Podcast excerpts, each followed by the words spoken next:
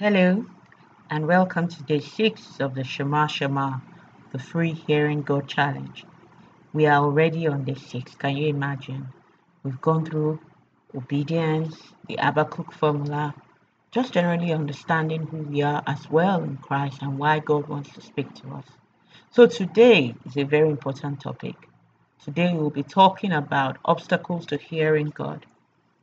If we are all meant to hear God's voice, as the Bible says, my sheep hear my voice, why then, what can block us from hearing God? So today, that's what we're going to discuss. It'll be short and it will be quite illuminating. You know, we talked about the, I shared a booklet some days ago about the nature of God.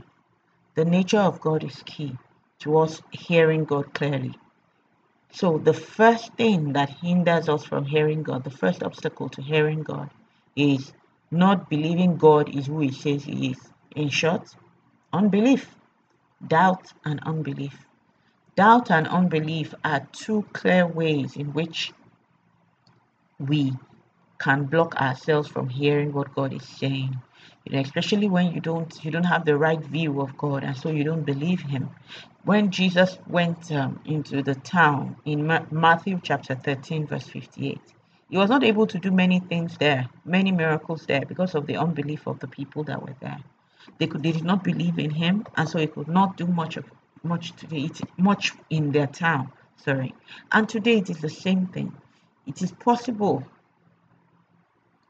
that God, you believe that God still speaks to us today, yes, but you might doubt that He wants to speak to you about your own matter, about your own environment. And when you don't believe that God is who He says He is, then you're going to find it difficult to hear from a God you don't believe is good. For instance, if you're not sure of the nature of God, you begin to doubt if God is who He says He is. And another thing, because you have a if you have a wrong perception of God, and you believe that maybe your misfortune or whatever is happening to you, your problem was caused by God, you're not likely to hear from Him because you think you're not going to go to the source of the problem for the solution. So you find it difficult to hear from Him. So this is why we need to have a correct view of God and know that God wants to speak to you and that He is a good God who is willing and ready to always help us. The second one is when is logic. Logic is the second problem, is the second hindrance. Logic. The Bible says faith is the substance of things hoped for, the evidence of things not seen. Something you don't see, something your senses cannot um, understand. Many people find it hard to believe. But you see, in faith, you believe first, then you see physically, you see a manifestation physically. But logic tells you to see, analyze first before you know. You must analyze it, be sure that it is true and all of that. But you know, the thing is, you cannot hear from God logically. It doesn't make sense because your senses are limited. Remember, we, we talked about your his thoughts are higher than your thoughts yesterday. If you get too logical, then you can miss the things of God. Not only can you miss things of God, you will miss the things of God when your focus is on logic. Do you see? If your focus is on logic, you cannot understand God with your mind. The Bible says that who can understand a man except the spirit of the man? Same thing, who can understand God except the spirit of God? And that's why the Bible says that as believers, we have the mind of Christ. We have the mind of Christ. The mind of Christ that we have is what helps us to see the way God sees. If you do not recognize that you have the mind of Christ, that it is the Spirit of God in you that would lead you, you will try to understand God with logic. And if you try to understand God with logic, it won't make sense. Imagine Naaman, the leper, when he was told to go and bathe in the River Jordan. Logically, it didn't make sense because he felt that in his own country they had better rivers. That's logic. But what was the truth? The truth was you needed to go to River Jordan. His opinions, his logic, his common sense had no impact on what God wanted him to do. And it's the same thing with a lot of us. We see what God wants us to do as a dirty River Jordan instead of because we are we are learned, we understand things, we are learned, we think we know everything. But the truth is, Stop trying to understand God with your logic. You just can't. You can't understand Him with your logic. A third reason why many people are hindered from hearing God is an undue focus on the demonic. I would explain this a bit more. Undue focus on the demonic. We jump at every problem. We we see everything as demonic, demonic, demonic. We are more focused on understanding demonology than we are on, on understanding faith. You can tell people some people can tell you everything about classes of demons and what demons can do, blah blah blah blah blah. But the thing is this what you search for is what you'll find. Proverbs eleven twenty seven says, If you search for good, you will find favor. But if you search for evil, it will find you.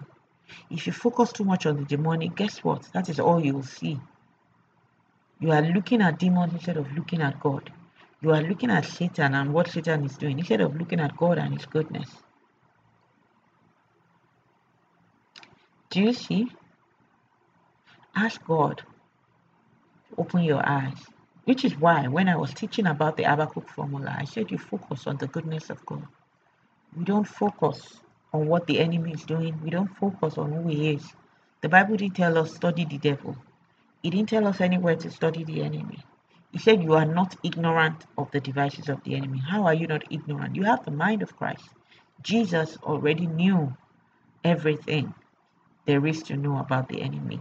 There's no need for you to study the devil. You only need to stay with the Holy Spirit and He will guide you on what to do. Too much focus on the demonic, too much focus on the evil, and that's what you will get. It will hinder you from hearing what God has to say to you. Number four, too many of us have preconceived ideas. Remember when I was telling you about the different ways that God speaks to us? Some people feel that if God cannot speak loudly, like you can hear me right now, then they don't want you. That is not God. Or some people believe that it is only in their dreams that God can speak to them. When you come to God with these preconceived ideas, it limits you being able to hear from God because He might be speaking clearly and you will not be able to discern because you have a preconceived idea of how God speaks. Some people believe that it is only what the prophet tells them that is true.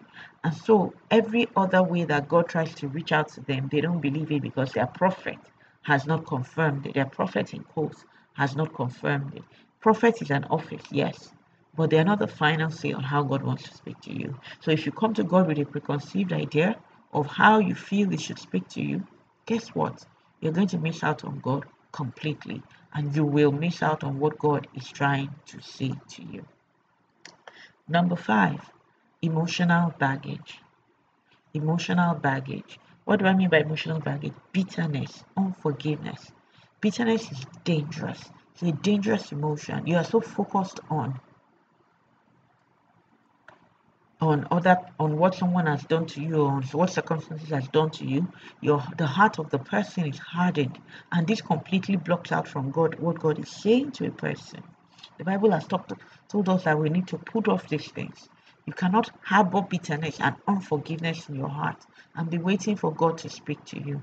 It will prevent you from hearing what god has to say. It will block you in the secret place. Because when you are full of bitterness and unforgiveness. You're not here. You're not listening to what God has to say because it is it is it is um there's a root of hatred and you know God is love. We need to get rid. Don't let your past hold you down from what God is saying. Let go, forgive. Because if you do not forgive and move away from the bitterness, which the Spirit of God will help you to do, you will find it extremely difficult to hear from God. Who are you holding on to that you have refused to forgive? Forgive so that God can speak to you. Focus on God, focus on His goodness, submit to Him. Let Him help you out of this unforgiveness and bitterness. Let Him hold your hand out of it. Resolve that God, I abandon myself with you. I will no longer carry around this emotional baggage of bitterness and unforgiveness. And you know what? He will help you. It will help you and it will bring you out of it. Another emotional baggage that holds many people down is a sense of guilt and shame. You know, when we feel unworthy, a sense of condemnation, when you feel that God cannot, um, that you are not worthy Remember, we talked about identity, talk about who you are in Christ. It is so key. You deserve to hear from God. The Bible says there is therefore now no condemnation for them who are in Christ Jesus. That is in Romans chapter 8, verse 1. There is no condemnation for you. So you need to stand tall and bold and know that you are the one that has been redeemed by the blood of the Lamb. Because if you are if you feel guilty, you feel a sense of shame and condemnation, you will not be able to hear what God is saying to you. You will not be able to hear the amazing plans that God has for you. It's extremely important that you tune your heart to hear what God is saying about you. Okay, number six. Some people don't hear God because God is just one of the many options. You have already prepared alternatives to God. You have already made up your mind, okay, let me just try God and then try this person, try my connections and all of that. You already have prepared alternatives to God. God is not your focus. You just want to try Him, you know, like a lottery and see if it works. No, God cannot be your alternative because God is God and He should be your source. So, so for many of us, that's why we don't hear God. You come to Him with an alternative already prepared. You already know that once I finish praying now, I'm going to call that my connection who can help me get the business, who can help me get the job. No, God cannot be an alternative. God is the main thing. And if God is not the main thing, you're going to find it difficult to hear from God regarding an issue. So you need to prepare your mind and put away alternatives and let God be the one to download to you strategies from heaven on what you need to do and how you should do it. Do not stay, do not make God an alternative. Make God the only one. Okay, put all your eggs in God's basket. Then finally, wrong motives wrong motives. Wrong motives. Many people come to God for them to consume it on their own lust. You come to God, ask Him to, you come to worship with Him so that you can get something for yourself that you can consume on your own so that you can, you know, be a big boy or a big girl, be a person that everybody, you, you want to pepper people you see, you want people to um, believe that. How do I put it? You the Bible says you ask and you receive not because you want to consume it on your own lust. You ask and you don't receive. You come in the place of prayer. You come to the place of communion because what you just want is you want God to just give you a brand new car. Just want to get a brand new car so that everybody would know that you have gotten to you, you, you have arrived, you have reached where you want to be, so that everybody will be envious of you. And that is a no. So you cannot come to God with a wrong motive and expect Him to talk to you in the manner you want. It's not going to happen. And that is also why many people don't hear from God. Because you have come to God with a wrong motive to consume what you have come to ask Him for in the, the place of loss, wrong motives. It's in the book of James, chapter 4. Let me read James for you so that you can understand what I'm trying to say. James chapter 4, verse 3, it says, You ask and do not receive, because you ask amiss that you may spend it on your pleasures. You ask and you do not receive, because you ask amiss that you may spend it upon your own pleasures. Let me read it in the Passion Translation.